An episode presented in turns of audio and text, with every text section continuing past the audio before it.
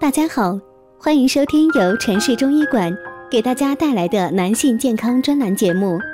如果大家在两性生理方面有什么问题，可以添加我们中医馆健康专家陈老师的微信号：二五二六五六三二五，免费咨询。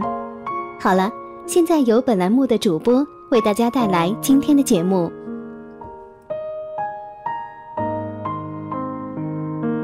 我们这一讲的题目是前列腺炎为什么难治？因为男人都没注意这两件事。前列腺炎简单来说就是前列腺发炎，它对健康没有致命的影响。经过治疗后，前列腺炎的症状可以得到控制。但是很多男性患了前列腺炎后，往往经过治疗也没有愈合。除了再没找到病因，还有就是治疗的不规范。前列腺不分类治疗。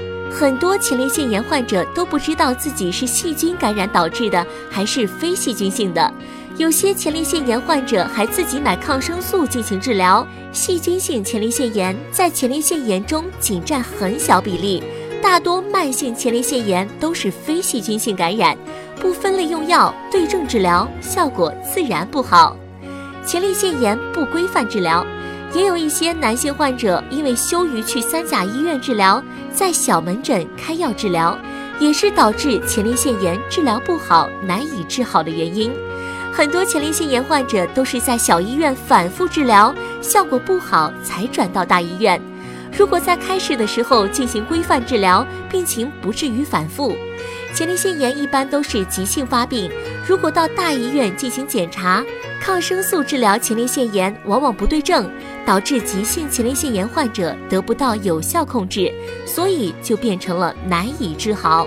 前列腺炎辅助治疗的两个土方法，前列腺炎宜多吃苹果，苹果对治疗慢性前列腺炎有一定的好处，国外也常常用苹果作为辅助治疗。因为苹果锌元素含量高，可以改善前列腺液状况，而且苹果比含锌药物更安全、易消化，容易被患者接受。每天吃两到三个苹果，可以对前列腺炎治疗起到协同作用，还能防止前列腺炎加重和复发。深蹲运动，深蹲好处很多，能减肥，能增强体质，增加肌肉，还可以对前列腺有按摩作用。前列腺疾病是由前列腺僵死硬化，也称纤维化引起的，而前列腺腺体的血液循环障碍，又是导致前列腺出现僵死硬化的重要因素之一。究竟我们还有哪些治疗前列腺的方法和途径呢？